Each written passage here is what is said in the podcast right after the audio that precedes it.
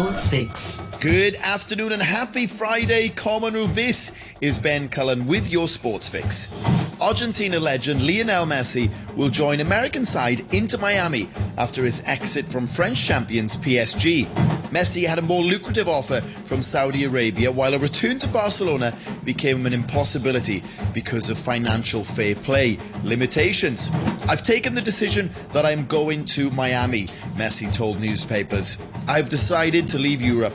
After winning the World Cup and not being able to go to Barca, it's time to go to MLS and live football in a different way and enjoy my day to day life more.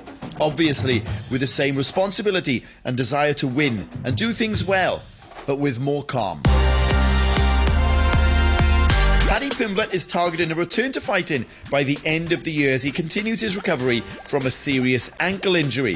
The UFC lightweight underwent surgery after his win at UFC 282 in December. Pimblett will not be fit to feature on the UFC London card in July, but aims to fight before the end of 2023. I can't wait. I'm hoping to fight before the end of the year. The Liverpudlian is unbeaten in his UFC career, but faced criticism for his last performance, which was a controversial points win over Jared Gordon. Top seed Carlos Alcaraz will face Novak Djokovic in the French Open semi-finals after crushing Stefanos Tsitsipas to set up the highly anticipated clash. Spain's Alcaraz, who's just 20, won 6-2, 6-1, 7-6 against the Greek fifth seed. Serbia's Djokovic survived a quarter-final scare to keep his bid for a record 23rd men's Grand Slam singles titles alive. Djokovic was in danger of falling two sets behind against the Russian, but did prevail. The third seed could become the first man to win all four majors at least three times. But if he is going to do that, he must come through the toughest test yet when he meets US Open champion Alcaraz in the last four today. This match is what everyone wants to watch, and it will be a good one to play, said the world number one. We have Roshini Turner joining us on the show today. Roshini is a Hong Kong Rugby Union's 15s international and also plays rugby for Hong Kong Football Club. Roshini, how are you? Yeah, I'm good. Um, a little bit tired. Gotten back from Vietnam, but uh, thank you very much for having me. Thank you for joining us. We, we're excited to discuss the recent tour you went on and your journey and, and women's rugby here in Hong Kong in general. But we like to start off by doing some quick fire questions and we'll cast judgment and, and see what your personality says about you before we get stuck in. Yeah, hopefully not too much judgment, please. Answer as fast as you can. Who is your favourite sports star of all time? of all time, uh, Tamara Taylor, Pizza or donuts? Uh, pizza, Favourite place you've ever played rugby? Kazakhstan, Free match meal. uh, spaghetti bolognese, That's a classic. There's so many people that say that. every time. Favourite sport that's not rugby? Basketball. Favourite musician? A bit of Lewis Capaldi at the moment. Okay. And then cats or dogs? Dogs. Also fairly standard answer. Thank you very much, Roshini. I already took that. I have a I have a cat. I don't even have a pet dog. Oh my goodness. Well, that is a first. he just doesn't really like me that much.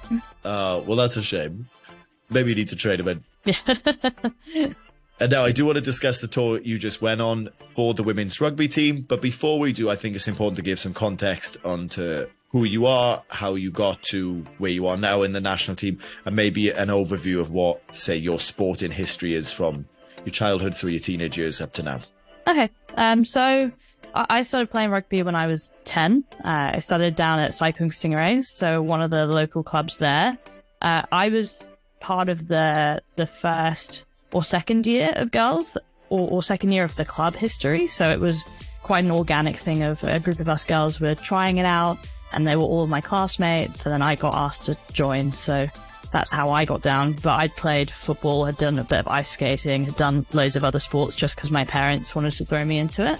Then uh, just stuck with it through school. Then went to the UK, uh, played a bit of UK Premiership stuff over there. Played in the Uni pre- Premiership too before coming back to Hong Kong in 2019, which was great timing uh, with protests and COVID. But that was when I also got my first cap. So first cap was in Holland, uh, November 2019 on my 22nd birthday. that was a very sharp recount of that. So I'm guessing that's an, uh, a special memory for you. Just quickly then, talk to us about that first cap. What was that like? Uh, crazy. I, I think I'd been in Hong Kong uh, maybe two or three months by that point, uh, and I'd actually only met with the coaches to do my masters because I wanted to do a research project to do with rugby. Uh, and they were like, "Well, you know, if you're if you're any good, you could maybe play for the national team, but we've got to see you play first. So there was a lot riding on that first game, playing for football club in 2019, and after that, I got invited to the squad. All of a sudden, I'm calling the lineouts uh, and then getting a start, which I, I really didn't expect for for a first cap. That's awesome. How did the match go? Uh, we won. Uh, so uh, and we won by two points. So we're leading, I think, for most of the game, and then uh, it seems to be quite classic. We sort of concede two in a very short space of time, so it was a very nervous last five ten minutes. We got it done. We got it done. Excellent. All right, cool.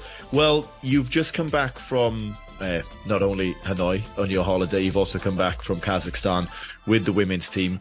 You can you can talk us through that. It wasn't the result that you guys wanted, um, but can maybe you just tell us what the match focus was and, and, and what it meant for women's rugby as well? Yeah, so the match had a lot riding behind it. So there's a new global competition called the World XVs, and if we had won that game, we would have qualified for one of two spots going in Asia. Um, and, and, essentially, the whole model is that it, it means that you get regular test matches, which in women's rugby just hadn't existed before. So uh, it was a really exciting opportunity there. Yeah, got it. So talk us through the match then and, and, and sort of what happened, and then we can we can break it down from there. Yeah, I mean the Kazakh girls are pretty big, uh, and so a lot of what we tried to do was to move the ball. Um, and I think we we did that really well in some parts, and then in other parts we just made a few too many errors. Uh, I think it's it's really different playing away than it is at home. So we'd played them in December in Hong Kong, and in Hong Kong we sort of know everything that's going to go on, whereas in Kazakhstan you don't know where the change room is going to be, and you don't know what the the anthem's going to be like. There's there's all these things about being away that just m- make it harder. And now I I don't underestimate the fact it's it's difficult to beat teams away. We've never beaten Kazakhstan in Kazakhstan, uh, and we got close, but uh, I think just a few too many errors couldn't move them around enough. It's a shame. What what's the final score? 27 23. Don't quote me on that, but I think it was about four points we lost by. Okay, got it. So, you know, commiserations on, on that but you know, I'm sure you guys will will regroup now and learn from it regardless. And, and good luck for your next campaign. Some things I want to talk about is is what does the prep look like leading into that as well. There's a lot riding on it, as you said, but you know, hopefully that's not dominating your thought processes as a team or even individually. I'm sure it did play a small role, unfortunately. But how did your training camp look? What is the commitment level? And, and yeah, talk us through that. Yeah, so we finished the domestic season about mid March, and then from there, the focus really just became more on that tour. Um, we were really lucky because we got to do a prep tour beforehand. So uh, we were training in Hong Kong up until the end of April. So two training sessions a week, uh, two gym sessions a week. And then in between that, you know, you're, you're doing all of the analysis and trying to basically get up to speed with the game plan. Then we went to Amsterdam, played two games against the Netherlands and Sweden, came back to Hong Kong for 10 days to quickly regroup and then went to Kazakhstan again. So um, the lead up to March and April was very, very busy for us all um, because we, we, are a mix of uh, full time professionals uh, as well as full time athletes. Thank you, Roshini. We look forward to hearing more from you next week. Hong Kong, are you ready?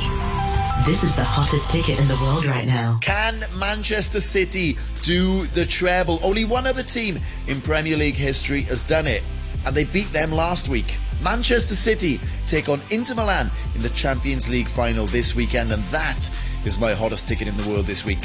Have a great weekend, all, and I'll see you next week for your sports fix.